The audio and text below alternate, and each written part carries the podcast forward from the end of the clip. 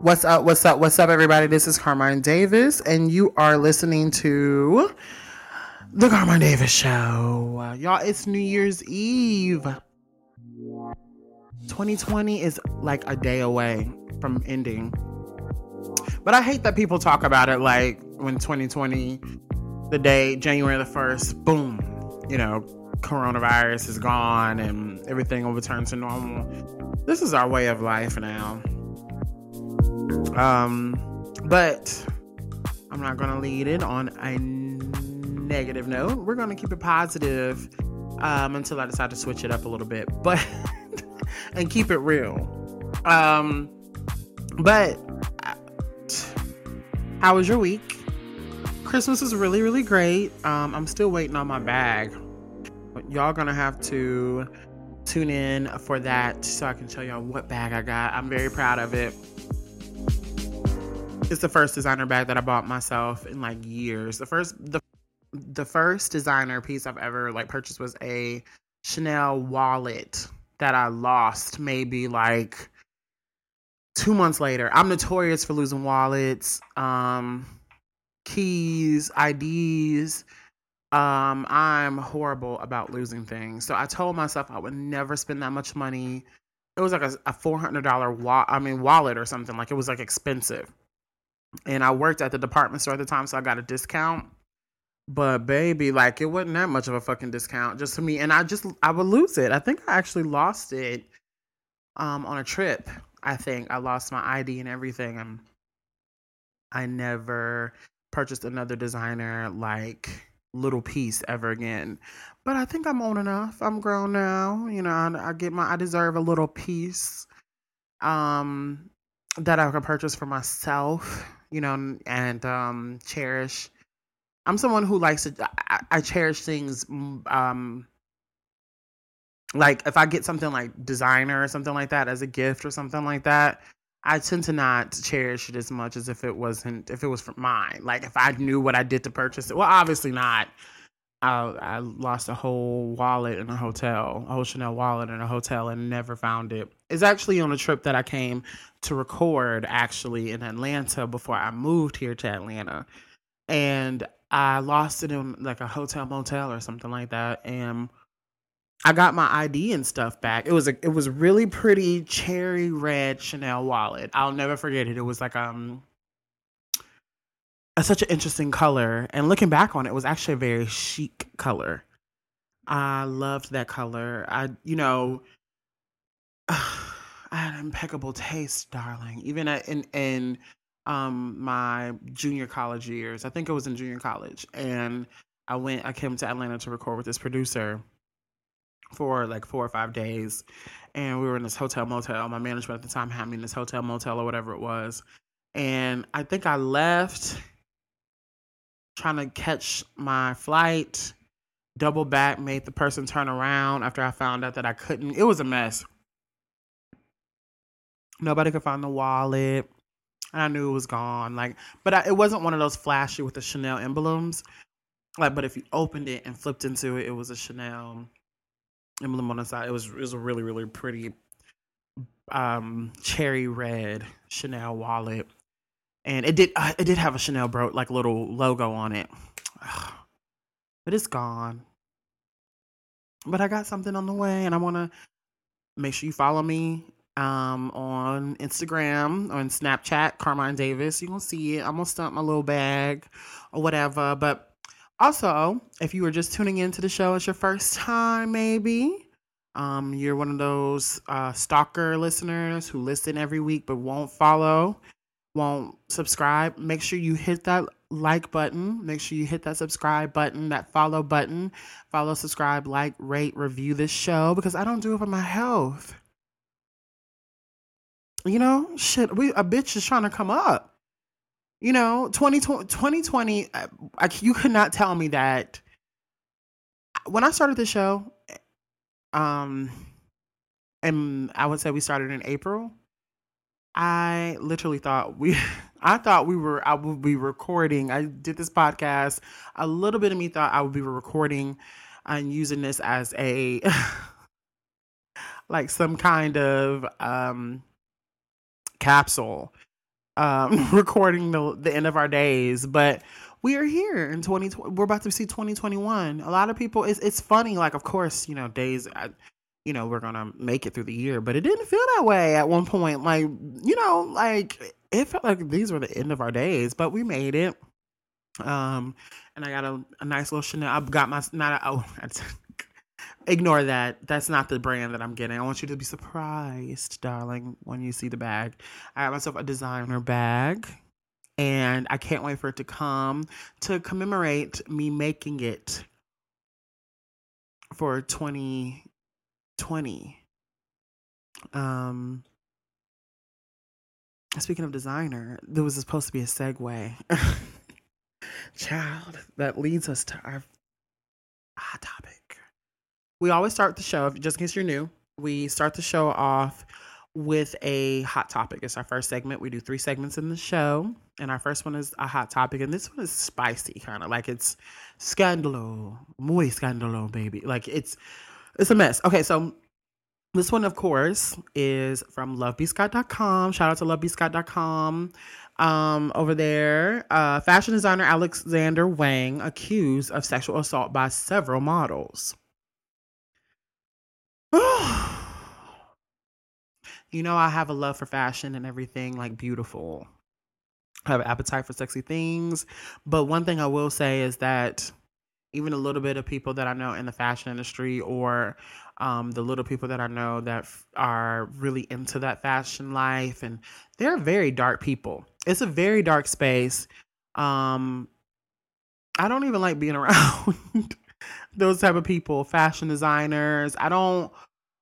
Uh, it's, it's it's a very even musicians, producers, all of that, actors, how managers, um, entertainment and, and art. It tends to be very dark. I try to live a very um normal life. Um, but it, it's it's dark, and Alexander Wang right now is in a is in a uh, a bind. Alexander Wang is being accused of sexual assault. Another one. Okay. Um. The designer behind his eponymous New York based label is facing backlash after the industry watchdog Instagram's um, Diet Prada, Shit Model Management, um, these are both Instagram handles that you can follow, and they keep you in the know about all the fashion. I had no idea this. Um, but they began sharing accounts, most anonymous, alleged, alleging sexual misconduct by the designer.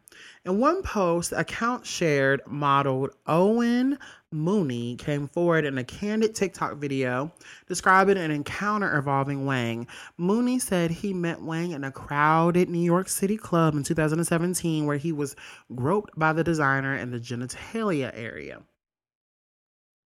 I was by myself at one point, and this guy next to me obviously took advantage of the fact that no one could fucking move, and he just started like touching me up and fully like up my leg and my crotch. Like it made me freeze completely because I was in such shock. I looked to my left to see who it was, and it was this really famous fashion designer. Like I couldn't believe that he was doing that to me. It made me go into even more shock. It was really fucked up, Mooney said. While Mooney did not name his assailant, um, in his initial video, he did call out the designer by name in a follow up post on TikTok when fans commented and correctly guessed it was Wang.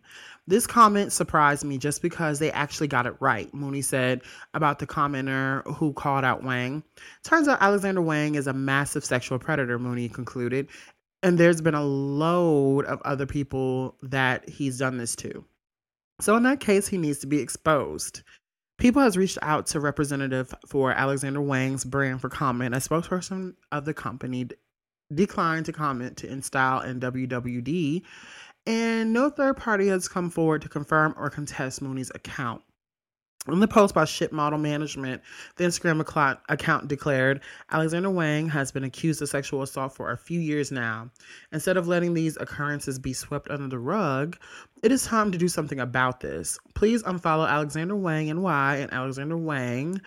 Um, Oh, Alex Wang NY and Alexander Wang NY to show your support to the victims.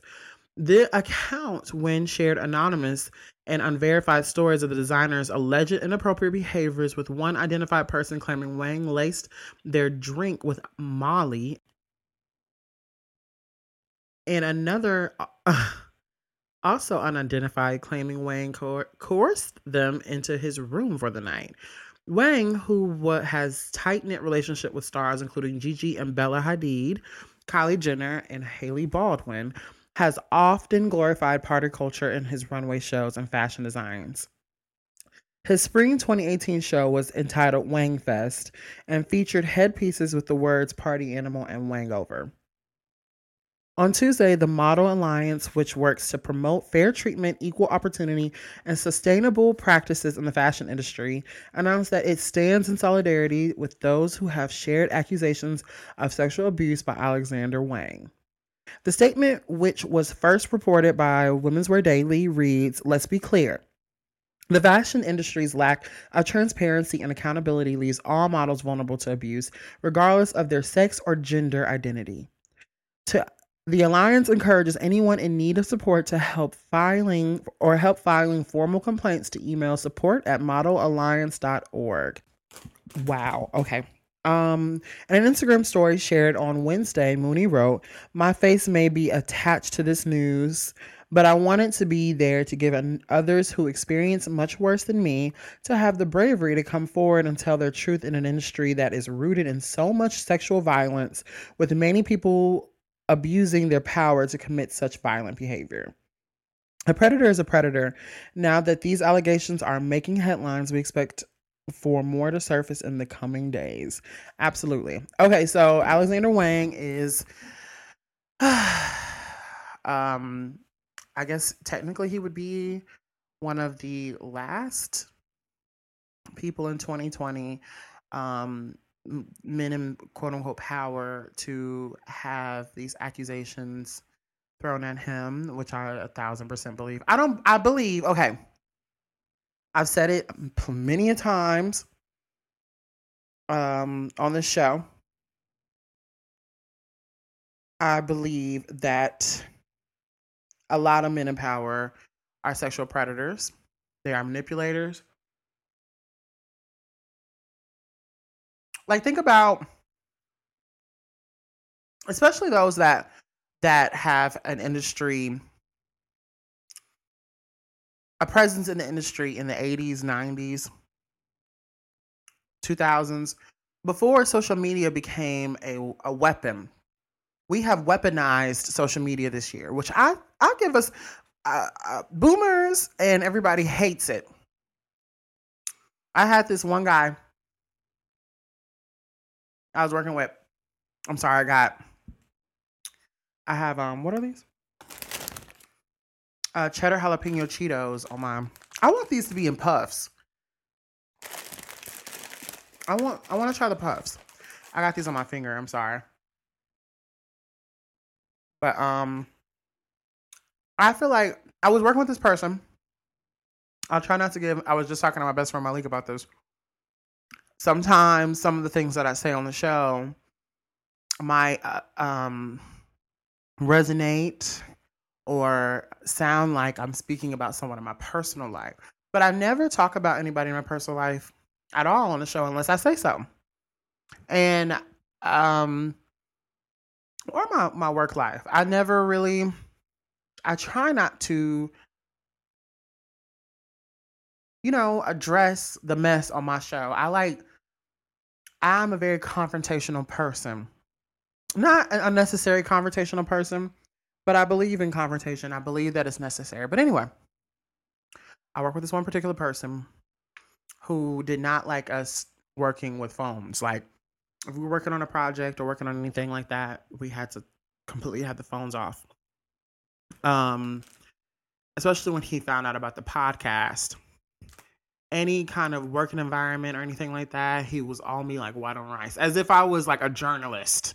You know what I'm saying? Like he didn't want to um, have certain things that going on in his work environment, I guess, to see the light of day because the things that he was doing and the way that people were running and and all that was very foul. It was very disgusting. Um, even maybe unhygienic. um, but a lot of people, like a lot of boomers or older people, not even boomers. I think he's he, of course he's like a 38 year old guy, white guy, of course, but uh, um, he there we have we've weaponized social media. This is a TikTok um, uh, account where this man exposed Alexander Wang. You know, the TikTok, the baby, show me something. Like, where, sure, like, yeah, people are dancing and coming up routines with their granny and all this and the third. But this is these websites and these Instagrams are locked and loaded and they're ready. There's an underbelly that are you can find out anything about anybody. I had no idea that there were fashion Instagrams where they were exposing and discussing like the hard truth about this industry, this fashion industry. So, um, one thing also is that um, Alexander Wang is a gay male in power I hate that.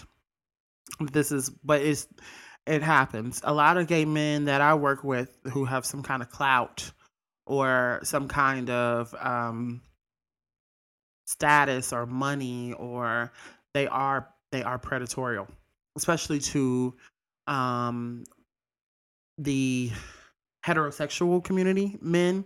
They use their power, their money to woo the usually unattainable. Like they'll hire these boys. I, I worked with a certain. Here I go.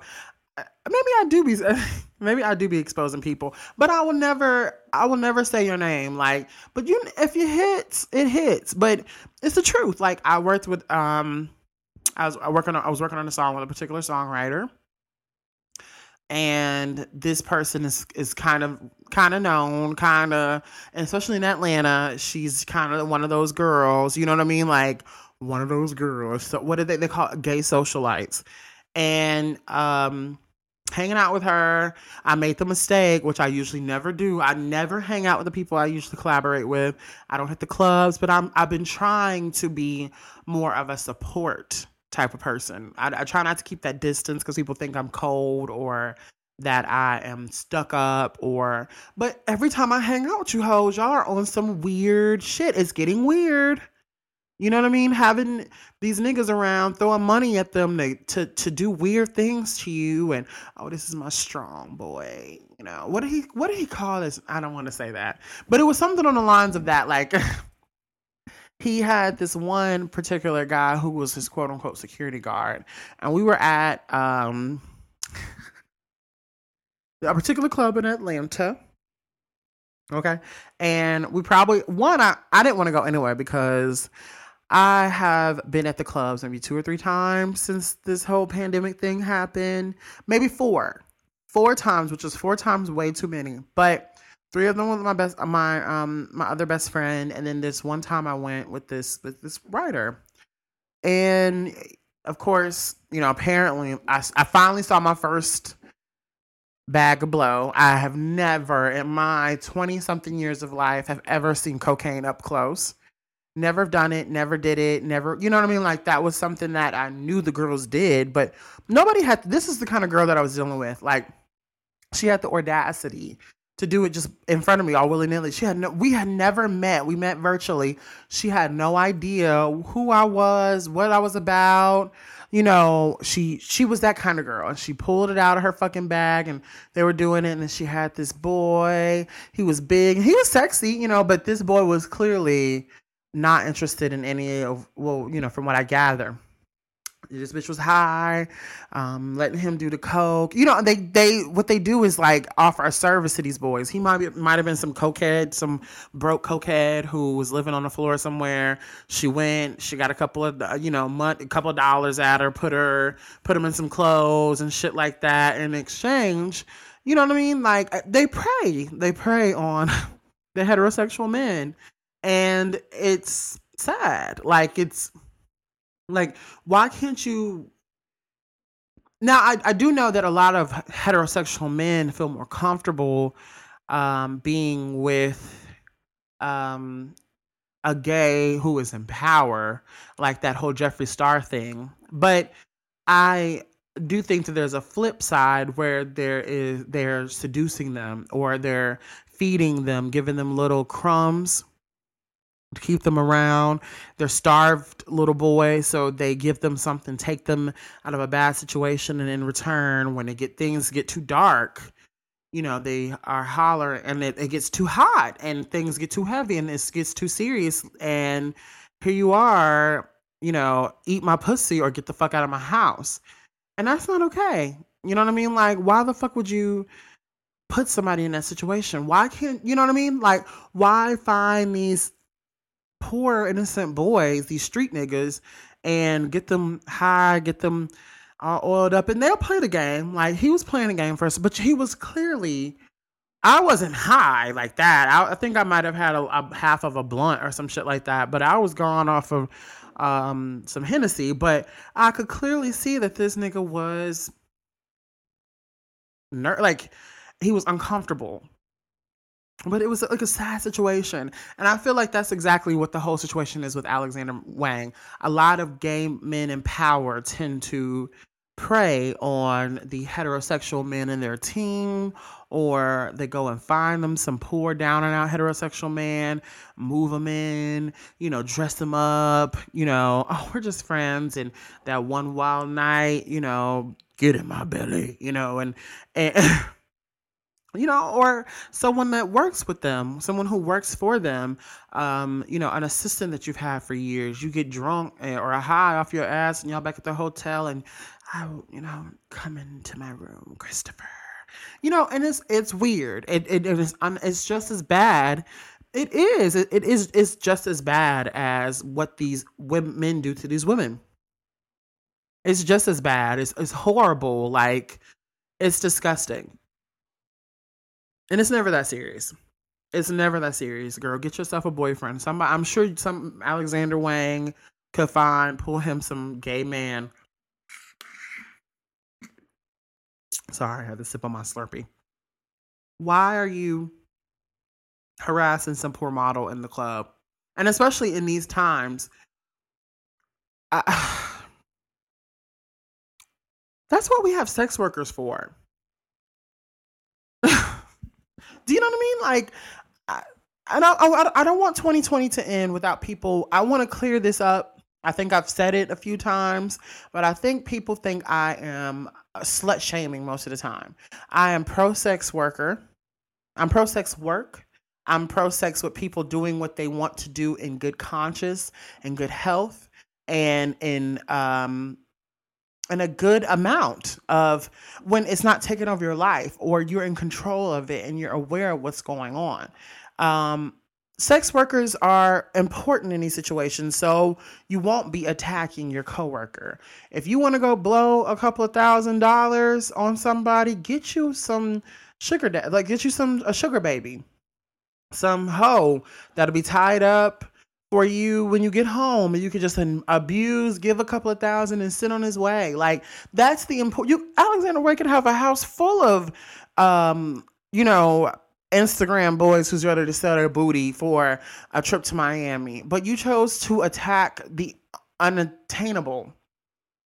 You know what I'm saying? It's the same thing like when I think about Bill Cosby and the women, the picture, people are like, oh, he didn't do that with her.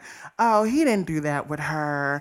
Look at this lady. But if you really think about it, men tend to, gay or straight, they tend to go for the unattainable. They That's what they want. Um, Alexander Wang could find a, a, lot of beautiful men in power who would probably, hell, Alexander Wang could call me and I, you could fill me up at the club titty, you, I mean, touch whatever the fuck you want, Alexander Wang. I'm down. Like, I, you would never, you wouldn't hear a peep. I keep my mouth shut. One thing about me is I keep a secret.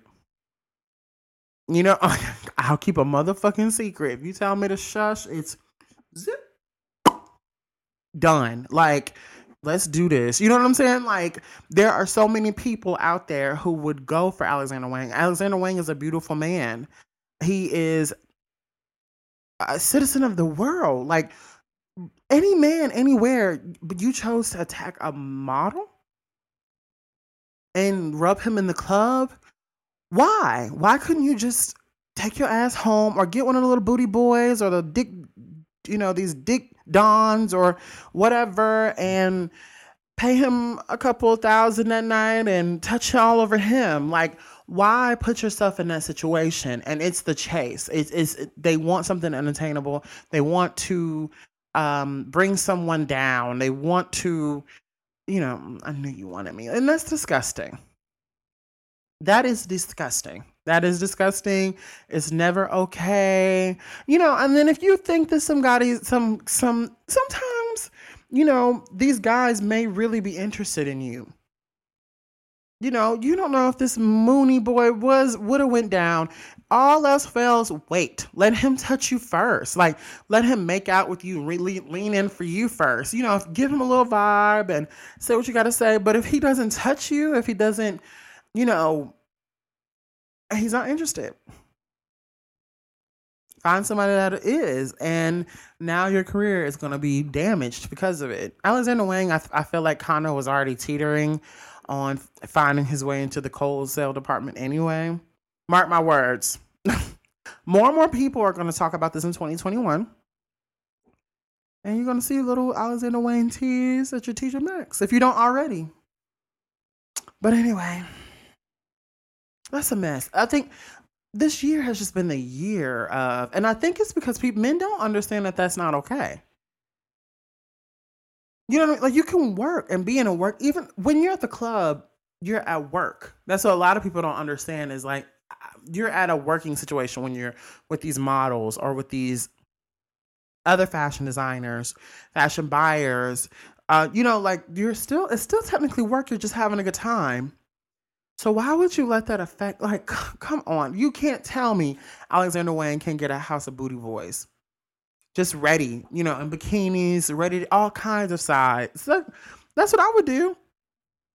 I would have a house full of niggas um, in drawers waiting on me, cooking, cleaning, whatever, um, shopping. If I had that kind of money, you know, eh, why? Why not? Have get you some hoes. Get you uh, fucking um, what's his name? Rest, his, rest, rest in peace, Playboy.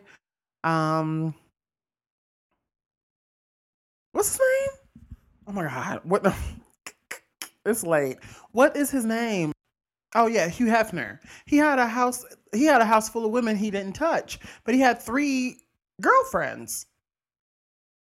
You know what I'm saying? Like think smart. Like these are women that he could be with, use and abuse. They were I'm sure they were treated lovely. Like they were fine. And they were consensual. Hello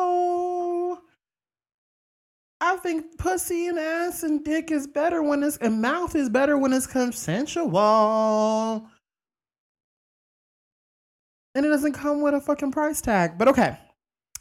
We're off that. If you are just tuning in, um, follow, subscribe, like, and rate and review the show. Obviously, it's a little crazy. I said all that just to say keep your hands to your fucking self until there is consent on both ends.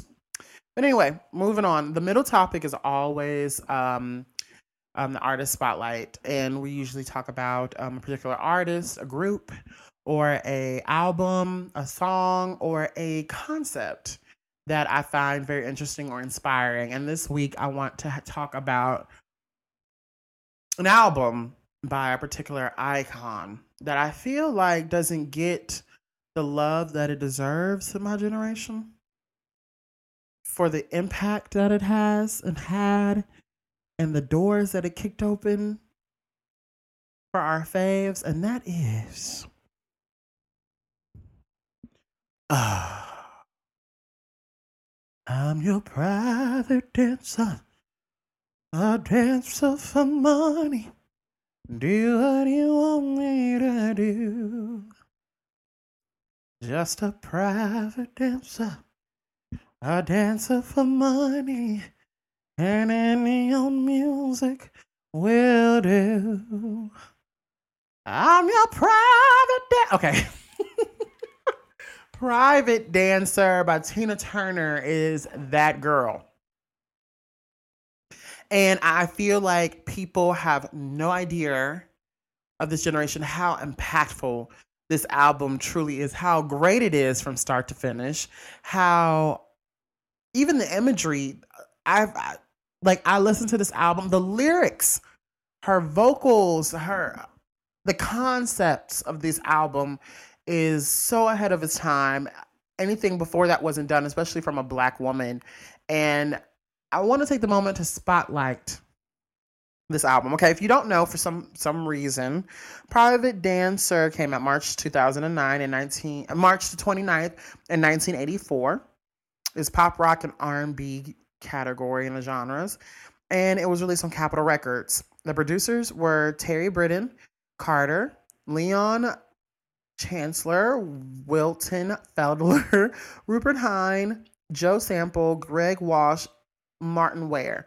I know who Rupert Hine is. I've heard of Terry Britten, but I've heard of both of them from this album.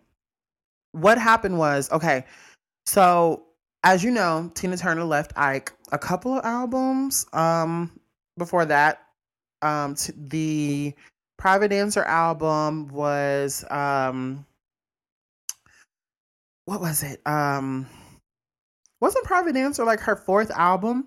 Yeah. Okay. So she, had Tina Turner, Turns the Country On, um, Acid Queen, Rough, Love Explosion. Then she came out in 1984. So it was like her 10 years later, she got to Private Dancer. So she did four albums in between then after leaving Ike, um, breaking away from Ike. But Private Dancer was the album that solidified her as that girl, that solo out, that that solo girl. She finally got the hits, something to stick, and she went to Britain, the UK. Most of these producers were from England. She recorded all of it in England, right? Yeah, in the Mayfair Studios, Wessex Sound Studios, Good Earth Studios, Abbey Road House, and the CBS Studios in London, England and she worked with these producers and they turned her sound inside out. What I love about the most popular song from the album is What's Love Got to Do with It is if you listen to everything that Tina Turner had done up until that point, it was nothing like it. You can hear the change sonically and the change um even from the theme. This is, sounds like a woman who is finally into her own skin, but there's a soft sense of that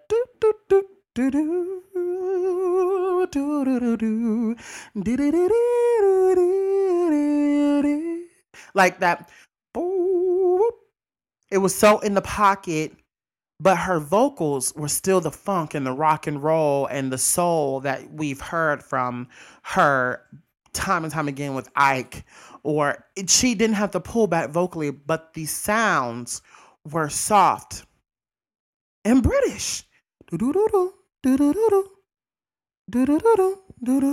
There was no horns, there were no electric guitars, there were no bass. It was it was just the whole album was just in the pocket. Just like how she's nodding her shoulders, that's the sound. That was it. And it gave her that cross appeal. Whether I don't think that that was something that she was looking for, but that because I don't think there was that before. Tina Turner made R and B. She she really was one of the first people to create an R and B female pop crossover appeal. You had Diana Ross, but Diana Ross was R and B. This woman was so rock and roll, and she bridged the gap with the boys in America and made it a crossover appeal. She was compared to David Bowie. Um, those boys, like those particular the big boys. you know what I'm saying? Like she was with the touring acts. It made there was no girl there. We didn't have that. It was Tina Turner. Diana Ross was with the big boys in R&B pop. You know, Michael Jackson was with the Beatles and those boys, but we didn't have a sister that rocked and rolled, you know, who a touring act who created that soft that could go onto the alternative genres or the uh, could be played on a soft pop rock radio. Tina Turner created that, and she went to the UK and worked on that album like tirelessly for a entire entire year in the UK, and came back with an amazing album that changed the game. This album, listen to it. It it it changed the game. Um, Let's Stay Together, the cover, um, the Al Green cover, which is actually that's my favorite um rendition of the album. I mean, um, rendition of the song. Honestly, I I love Al Green's boom dun dun dun boom dun. I I love, but I love that version. But she did that song first and released it first. It was actually that was actually the first single from this album. It was released November the 7th, 1983. And that was if you listen to her version, I think you will hear what I'm talking about. How I thought that was so purposeful, how they chose to use a song from somebody similar in genre originally. Al Green and Tina Turner did kind of the same music. You know what I'm saying? But it was soft.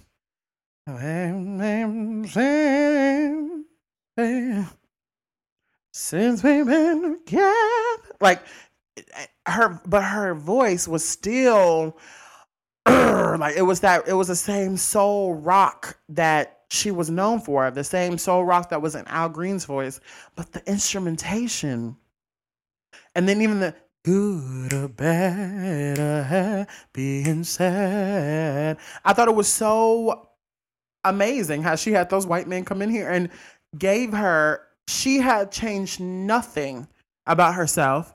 She just changed people she was around and they created a sound together and brought her back to the states and it put her against like the bowies and those rockers who were on the road who were looking for that sound. They couldn't do it like that. They either had to do one or the other.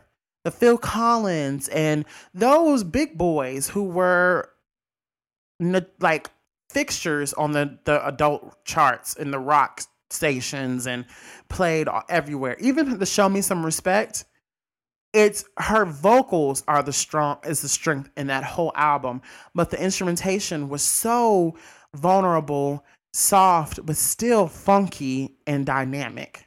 Even on the album cover, it's just a black, a gray, silver background, her cross leg with the cat. One particular song that made me um love this album so much in an album that it made an album that had impacted me personally was the lyrics in it. Um, besides for, you know, I've been thinking on a new direction, and I have to say, mm, I've been thinking about my own protection. It scares me to feel this way. I love. I always love that that lyric to me. Like I, that's the lyric in that song that stands out to me the most. But I might have been Queen was one of the best songs that I ever have ever heard. I still get chills when I think about that song because um it talks about it was written by Tina. It was written for Tina, and it was um the first song on the album. It set the mood, it set the tone for it, and most people know it from the "What's Love Got to Do with It" movie. But when you hear the song all the way around, it was written by Jeanette um, I think, and Rupert Hine, who I know, and Jamie West Oram for the Private Dancer album, and the lyrics were about her life. It was supposed to be um, telling Turner's story Following a discussion with Rupert Hine, co writer Jeanette Obstoj spoke with Turner about her life, starting with the cotton fields in Nutbush, Tennessee. They also discussed Turner's interest in Egypt and her belief in previous lives, including her apparent belief that in a prior life she was Hatshepsut, a pharaoh who took the throne from her brother. I Might Have Been Queen was performed on the 1984 Private Dancer Tour and during the performance at Radio City Music Hall in New York City, July 17, 1993. I don't think she's performed it much after that. But to me, those uh, that that song to me and I always connected to the song ever since I heard it, like I don't know what it the the musical dynamic with the lyrics and her vocal performance. I mean, come on, it's Tina Turner. Like she sung the shit out of this song. But there was a breakdown in this um, the verse one, I'm a new pair of eyes every time I am born, an original mind because I just died, and I'm scanning the horizon for someone recognizing that I might have been queen. For every sun that sets, there is a new one dawning. For every empire crushed, there is a brand new nation. Let the water rise. I have ridden each tide from the gates of the city where the first one died. Like I get chills. Like I get I get chills. I had to be like, when I first heard the song, I had to be like eight or seven or something like that. And I still get those chills. I didn't know what the fuck she was talking about. I had no idea. But I knew those words were magical. Those, whatever she was saying was enchanting. And seeing this black woman sing these beautiful words. And we've seen all these you know, torch bearing musical, you know, sisters with soul talking about love, but never kick no shit like that. Like, oh my God. And I'm a new pair of eyes and an original mind with a sense of a old, my senses with my senses of old and the heart of a giant. And I'm searching through the wreckage for some recollection that I might have been queen. For every stage that falls, there's an ancient child. I look up to the stars with my perfect memory. I look through it all, and my future is no shock to me. I look down, but I see no tragedy. I look up to my past, a spirit running free. I look down, I look down, and I'm there in history. Ho, I'm a soul survivor. Ho, I'm a soul survivor. Ho, bitch, I'm a I'm a motherfucking soul survivor. A soul survivor on the river, but it won't stop. A soul survivor on the river, I might have been queen.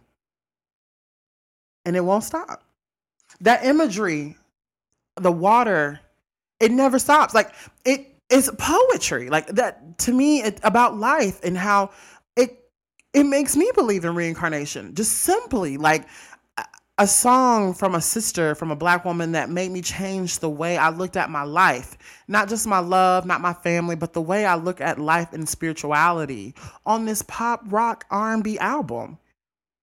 It was in such a big way of opening that the album to me and impact it impacted me and it will never go away. I listen to the song every time it has this it gives me chills talking about the song gives me such chills. Like I uh before the year ends out, um, if you just listen to this New Year's Eve or just begin your year, I want you to listen to Tina Turner's Private Dancer album. You can literally listen to it doing anything um, jogging, cleaning up, reading, chilling, hanging out, park, getting ready for a party.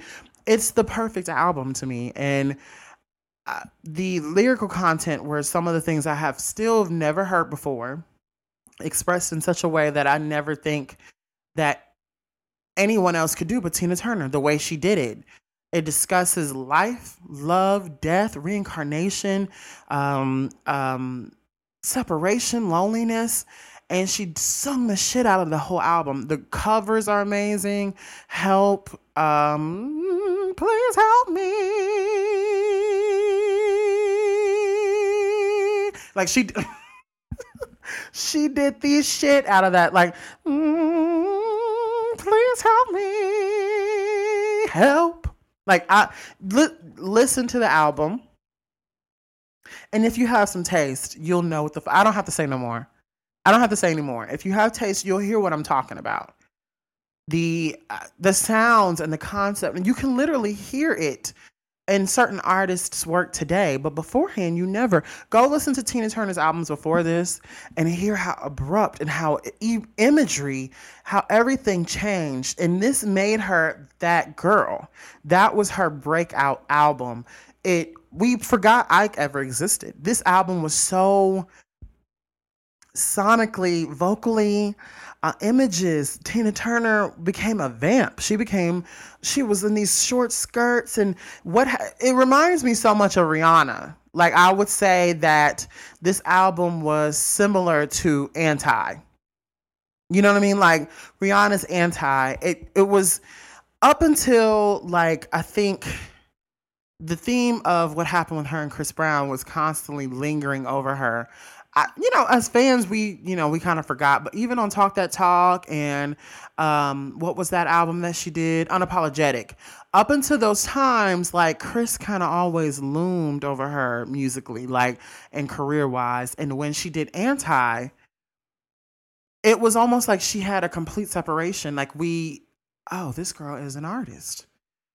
You know what I mean? Like I knew we knew that before, but it, I felt like it was the same. This is she had a private dancer moment. Like we've heard multiple albums from her post her abuse or post uh, post her situations, you know, but that album made you realize that she was here to stay and she is an icon. Like she is in her own lane, in her own thing, and put her up there with the big boys for real. And I think Private Dancer was that album for Tina Turner and Anti was that album for Rihanna. That's what it just makes me think of. Like, even subject wise, like when she started discovering and talking about things more spiritual, even covers. Like, I feel like that album, Anti and Private Dancer, were so similar. There was, she'd never done sounds like that before. It was Private Dancer. Um, I mean, Anti is Rihanna's Private Dancer. And if you like Anti, you'll love Private Dancer. Um, and uh, listen to it. Let me know what you think. Tweet me at Carmine Davis. Um, Instagram.com slash Carmine Davis Show. You know, I, I threw the Rihanna thing in there for the people who, uh, this generation, who don't listen to anything that didn't come out in, before 2010. I don't know. Like, it's, it's weird talking to music with people because they don't know any of it. Like I was I was talking to someone who was the same age, and I was like, you wh- who was I talking about? Mentioning like um uh Teena Marie and people like that, like and they're like, I don't know who that is. Like people will try to act like they have no idea that there were albums before Rihanna ever made one or Beyonce ever made one. But when you go back and you go and listen to those rich albums, you'll see how much of it is so filtered down and how these songs that you think are the best songs in the world are really just blips on such an, um, amazing soundscape that's out there musically. Um, and that was the point of the segment was to kind of educate people about how music is never ending and you could literally listen to Private Dancer, an album that came out way before I was born, and have an appreciation for it and a love for it, and it can impact your musical taste and your music. Like me as an artist, when I think about albums, when I'm making my album, I think about Private Dancer. I want my Private Dancer moment. I want a song like that. When I think, I'm not thinking about Ariana Grande. You know, I'm thinking about like uh, not, you know, nothing um, respectfully. You know what I mean? Like it's, I don't know. Go listen to it. But anyway, the third segment. This is our last love and relationship segment of 2020. Oh my god! I, wow, I'm so excited. Okay, so we should leave it with some fireworks, right? Oh, thank you. Um. sex. This is our third. Uh, just in case you've never heard the show, let me do it formally. Uh, just in case you've never heard the show, our last segment is dedicated to love, relationship, and sex. We talk about some really spicy things, child. We talk about some real eye-opening things. Um, I can be very critical, I guess, um, but I, I I do it out of love. You know, I I genuinely feel like I don't know. I have to be honest. This is my show, so I can say whatever I say, um, want to say. Um, but I think that there are things that people don't talk about or they talk about like a certain there's a certain narrative that's out there and there's another narrative that we don't even really talk about okay but Anyway, the last segment is dedicated to a kink that I think a lot of people are into that we don't really realize that we're into. Now, child, we have heard of a foot fetish. But there is this kink that's going on that we might all kind of have a clothing fetish of and not even really recognize it. Um, Glamour.com has this article. Shout out to glamour.com. Um, the link of all these articles, of course, are in the description box. Make sure you read every article. Take a look for yourself. You know, don't take my word for it. I fuck up names, child. I fuck up words. You know what I mean? Like, blame it on the Duce, blame it on that, whatever. But Glamour glamour.com says, I sold my used socks to a stranger on the internet for $60 and I would do it again. By Kara Mavros. Now, okay, backstory. I got invited to a sex party randomly. I don't even know how the fuck they got my number, child. Like, it had to be from, and I've been to sex parties. I have a particular friend of mine in common who is an artist who I will not say, you know, he does, you know, he's a rapper. Uh, a friend of mine. We are acquaintances, and my first like sex party was with him. I won't say his name. You know, you'll you really won't know because y'all know I don't really all, even on my Instagram, I even try to keep people off my feed, like all my friends. I don't know why. It could be maybe a sense of narcissism. You know, I don't really know why I do that. It's just an or, and it's also a sense of protection. Like I don't, I don't really want as as I start to separate. I just kind of keep.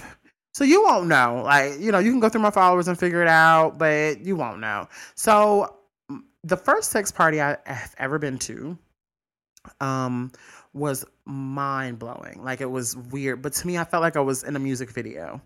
You know what I'm saying? Like I was like, to me and my crazy ass, artsy, uh, gay ass mind, like I thought I was just in a Britney Spears video. I was, uh, oh.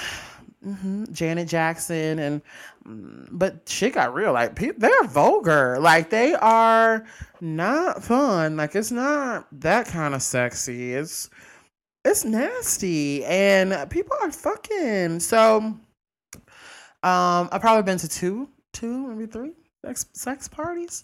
And I got a random I don't know the number. It was a a foot and a, a foot sex party. A foot wears socks and and um that you you have to wear socks and you know they're like okay well you know apparently, you know, they're like, you know, they know I like to keep my toes pretty and all that, but I don't have a foot fetish like that. That's not something that I would want to go to. But apparently, there's a waiting list for it. Like there's a huge waiting list to go, and I'm not going. No, bitch, I'm not going to no sex party about feet, especially during a panty child. Like, well, I don't know for sure. I said put me on the wait list, but like just to go to go and see like what the fuck is going on in there? Like getting my toes sucked is kind of it is kind of nice but it's not i don't know. Anyway the article child the article child so it was October 2015 when I first dipped my toes into the fetish industry. A group trip to Universal Studios Orlando led to me posting several Instagram pics featuring pretty girls wearing activewear, sneakers, and obviously socks. The pictures themselves were kind of thirst traps. I posted them because I knew we looked good, so I didn't think too much of it when I received a comment from a stranger. Cool, was it fun? The person asked. I replied that it was. The mystery account typed that um, its owner had never been there before. From there, the exchange, which seemed totally innocuous at the time, continued, eventually switching to direct message. Is it a lot of walking? He asked, followed by, Was it really hot out today? Yeah, it was pretty hot, I said, but really fun, worth walking in the Florida heat. A few more niceties were exchanged, and then the account got down to business. Cool. One more question. This one's kind of different. Would you maybe sell me the socks you wore today? Red. Wait, sorry. Did this man really just ask if he could pay cash money for my sweaty footwear? It took me a few minutes to process how I felt about this. On one hand, they weren't expensive socks, so, but on the other hand, was this opening me up to any kind of potential harm? To be clear, I have no problem with someone pursuing their kink if it doesn't hurt anyone else. Same. But since this is a stranger on the internet, I was relieved when some light Googling confirmed that no incriminating DNA could be embedded in socks. And there probably wasn't a her hex he could put on me with the access to them. After negotiating the reasonable price of $60 per pair, serious money to 21 year old me, I decided to proceed with the transaction. And thus began my one year relationship with the man I refer to as Sock Daddy. Sock Daddy asked to add me on Snapchat, and I began sending 10 second pictures of my feet that he would screenshot. He would send me mirror selfies of him wearing muscle tanks or sometimes shirtless. He was a normal looking, attractive, even young man who said he was went to business school in Canada. As far as kinks go, foot fetishes have a long recorded history. Sexologist Tamara Schmidt, PhD, told me that while it's impossible to know how common any fetish is, especially something as easy to access as feet or socks. There is evidence this particular internet has interest has been around for a very long time. Take Chinese foot binding, for example, which was first recorded over a millennium ago, and which Schmidt said would be considered a form of generalized foot worship. Nowadays, it's safe to say that sock fetishes are probably less popular than shoe or lingerie fetishes based on their respective representations in porn and erotic art. But anything that is associated with a sexualized body part will be popular. And anything that captures fluid, scents, ew. anything that captures I can't yuck. Anything that captures scents and fluids related to that part is going to have fans. But there are fans and then there are fans. How much would you pay to own Lady Gaga's Joanne hat or Tom Brady's cleats? We have a reverence for objects that were used by the people who we desire and admire, as though the object is infused with the mojo of that person themselves, says Schmidt. It allows us to feel closer to our heroes and crushes, to possess an object that represents them and maybe even carries their scent. So, am I the typical person selling their used socks on the internet? I asked Kelly, a sex worker and cam girl who sells her undergarments on Reddit they sell what on Reddit? I didn't know this was a thing. Okay, so she told me most of her customers are very scared to start, but once they begin, they can't get enough. She also said those who have physically seen her on camera understandably have a stronger connection than other customers. It's a submissive bond that makes them come back for more and more. She said, however, foot fetishes in her experience will usually spread the wealth and she'll often see them buying from other sellers a short as an hour after she sold to them. After Sock Daddy paid me through Snap Cash, but before I sent my sock to him, he kept asking for reassurance that they were safe and no one would wash them. I asked him, why does it matter that they're dirty? He told me he likes his yuck. He likes the challenge of making something very dirty clean again. And when I sent them, I kept thinking that it was an easy, low committed commitment enough way to make $60. But there was another reason I did it. The truth is, I was actually incredibly flattered that a stranger thought my feet, which I'd always felt particularly bad about, were sexy. Sure, I've had I've had guys like me, but never to the degree of I want to own your smelly socks fandom. After Sock Daddy and I completed the exchange using a different return address just to be safe, I thought about him a lot. I hoped someone loved him, that it, I was not the only person with whom he felt he could share his kink. Celebration, celebration of these fetishes run the gamut from loud and proud to wholly secretive, depending on the person and their perceived costs and benefits of being open. Schmidt said, if someone feels like being overt with their desires will result in realizing a fantasy as opposed to being shamed, they will probably tell partners about it in a minimum. Still, I considered us business partners more than anything else. We kept in touch for about a year, and I even tried to sell a few other pairs of Fuse footwear. But it was always seemed like he didn't trust me enough to share the spe- specifics of what he did with my socks. That's okay. I figured once I relinquished them, his plans are his own business. And though I don't personally have a kink specific, yuck, specific enough that I'd seek out an online community for it, if I did, I hope someone would help me out and send me their socks. I'll do it again. Hmm.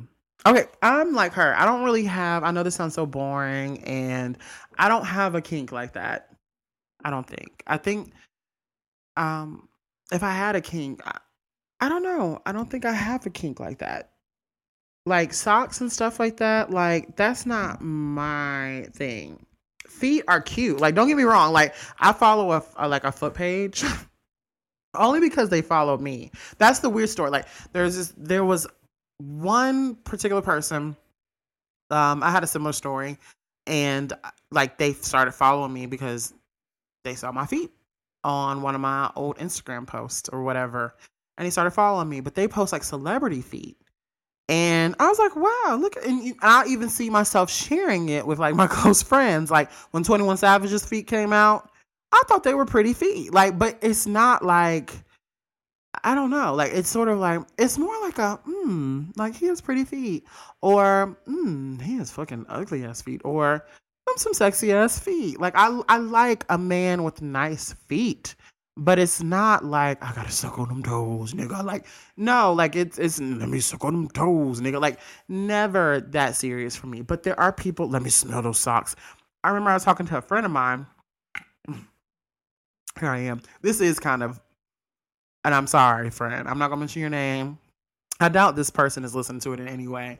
Um, but um, this particular person I was talking about how I could not see myself washing no niggas' clothes. Like I I cannot see it. We gotta be married, and even then, I'm not washing your motherfucking shit. Like, no, somebody's dirty ass drawers and shit like that. And he's like, I would. And I was like, why the fuck would you wash some niggas' d- drawers that you're dating?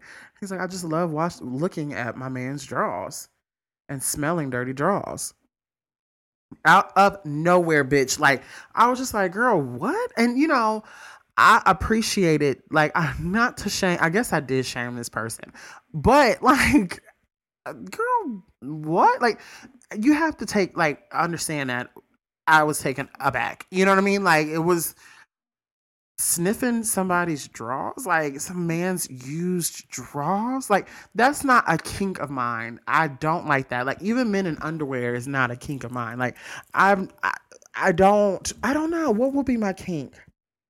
My king honestly, this is real. Now this is and it's probably a really weird weird kind of king I'm sorry, these are my chips, child. But um, I had to dig in my chips for this one. Um, my I love seeing black men in luxury. I know this sounds really, really, really, really, really, really strange, but I love seeing black men and expensive shit. That is really honestly my kink. I love seeing like, you know, niggas in the best clothes. You know, I love seeing them in a sexy like cars, like snob shots and shit like that. Or um I love seeing that. Hashtag snob shot like that's my S N O B S H O T. That's kind of my king. I love a well, very sorry, a very well dressed, sexy black man from head to toe and designer. That is my kink. I know that sounds really, really, or in a very luxurious setting, like niggas in their um, like, like in their Dolce Gabbana swim trunks in the uh, Rio Grande motel with around like basically living the life that I like to lead. Very luxurious, but I love seeing black men in it. But I, I but you, this is gonna I maybe I am need to be tested for narcissism, but I usually I, they usually have to look like me, like brown skin, you know, heavier, tall men, you know, a little good, you know. I, I love that. Like in a, in a luxurious with a cigar and in a in the back in the back seat of a Maybach or some shit like that, or driving a Maybach or uh, driving a Tesla on top of a Tesla car. Like that gets me excited. I don't know what that is. Like that's probably just as crazy as someone to to to you guys listening. Like it's probably just as crazy as someone liking to sniff some random white girl's socks, like sweaty socks. Like, but that's my my kink is uh, seeing black men in luxury most of the time, like heavier set black men, like football players. I love looking like like football players off duty and like pools and trips and shit like that. Like that's my king. Watching the basketball players and their cute little outfits going in, like that's my king. But I, you know, to each his own, I guess. To each his own. I don't know. I don't know if I can get to. I'm not mad at the foot thing. I will look at a nigga's feet. Like if he's wearing slides and he's got cute feet, I'm like, oh, he got real cute feet. But it's not. It's never that deep. Like even a man in underwear. Like I'm not. Well, I might be. Maybe ass might be my fetish. Um, but I'm not like like those people who like musty ass and shit like that. Do not come at me with no musty ass. If it smells anything, like I can deal with a little skin smell. You know what I'm talking about? A little. You hear that? That's how little. Like tiny. That much of like a sprinkle of like skin taste. Clean skin. Like I don't want it like a lot of times like, you know, I exfoliate with like honey or like coffee or a cocoa scrub. Um, I'm actually doing a cocoa. Well, I can't. Don't let me reveal. I have a brand that I'm working on, and it's actually we're doing an exfoliator for down there for the boys and you know anybody who likes to get it ate and. It's edible. It's, you know what I mean? Like, it also gets you ready to receive I can't remember I'm talking about but I I like, but I can deal without the flavor or the like completely um and totally um honey smell or the vanilla or the the bath wash. It could smell like skin a little bit clean skin. I'm not into the musty booty. I'm not into musty dick. I'm not into the musty feet. Like, I'm not into that. Like, do not come in my bed smelling must. I feel like it's disrespectful. If you come into me and throwing that musty ass in my face or that musty, the musty balls in my face, I have a problem with it. Like, get the fuck out of my bed. Like, hell the fuck no. No, that's one thing that would make me come unglued. No money in the world will ever make me suck a musty dick or eat a musty ass. And that's the that on that. But anyway, that's how I feel like that's the perfect way to end the show. Uh, Happy New Year! Thank y'all for tuning in with me, my crazy ass segments, my crazy ass show. Um, I will see y'all next year. I hate when people say that shit. I'll see you next year, you know, but I'll see you next year. Um, this year we have some really great guests. I ha- I actually have everybody was like on park um, for the podcast after the Dawn um, interview, which was like, child, wasn't there some drama? Like, uh, we can we can talk about it now. It's safe to talk about it, but this whole Dawn Robinson and En Vogue thing was like it was grabbing like headlines and shit like that. Like that was a lot. Like she went on a bunch of different interviews and read down, you know. But I have some very interesting people coming in. Everybody was on park. It was the holidays, and everybody was just sitting around and. I can't wait to get to the point where I get my vaccine and can travel and talk to other people face to face. But I have some great interviews next month, I think. So far, next month, maybe February. Definitely before Valentine's Day. I have someone that is on park and we are kicking it off. So I'm very important, someone fun. You probably know who it is if you follow me on Twitter at, Car- at Carmine da- Twitter at Carmine Davis. Um, you'll probably kind of get a good guess who it is, but I won't tell you until we get them in the, their ass on the seat and we would talk. But anyway, happy new year. I love y'all. Thank you for your support. And I will see y'all next week. Happy New Year.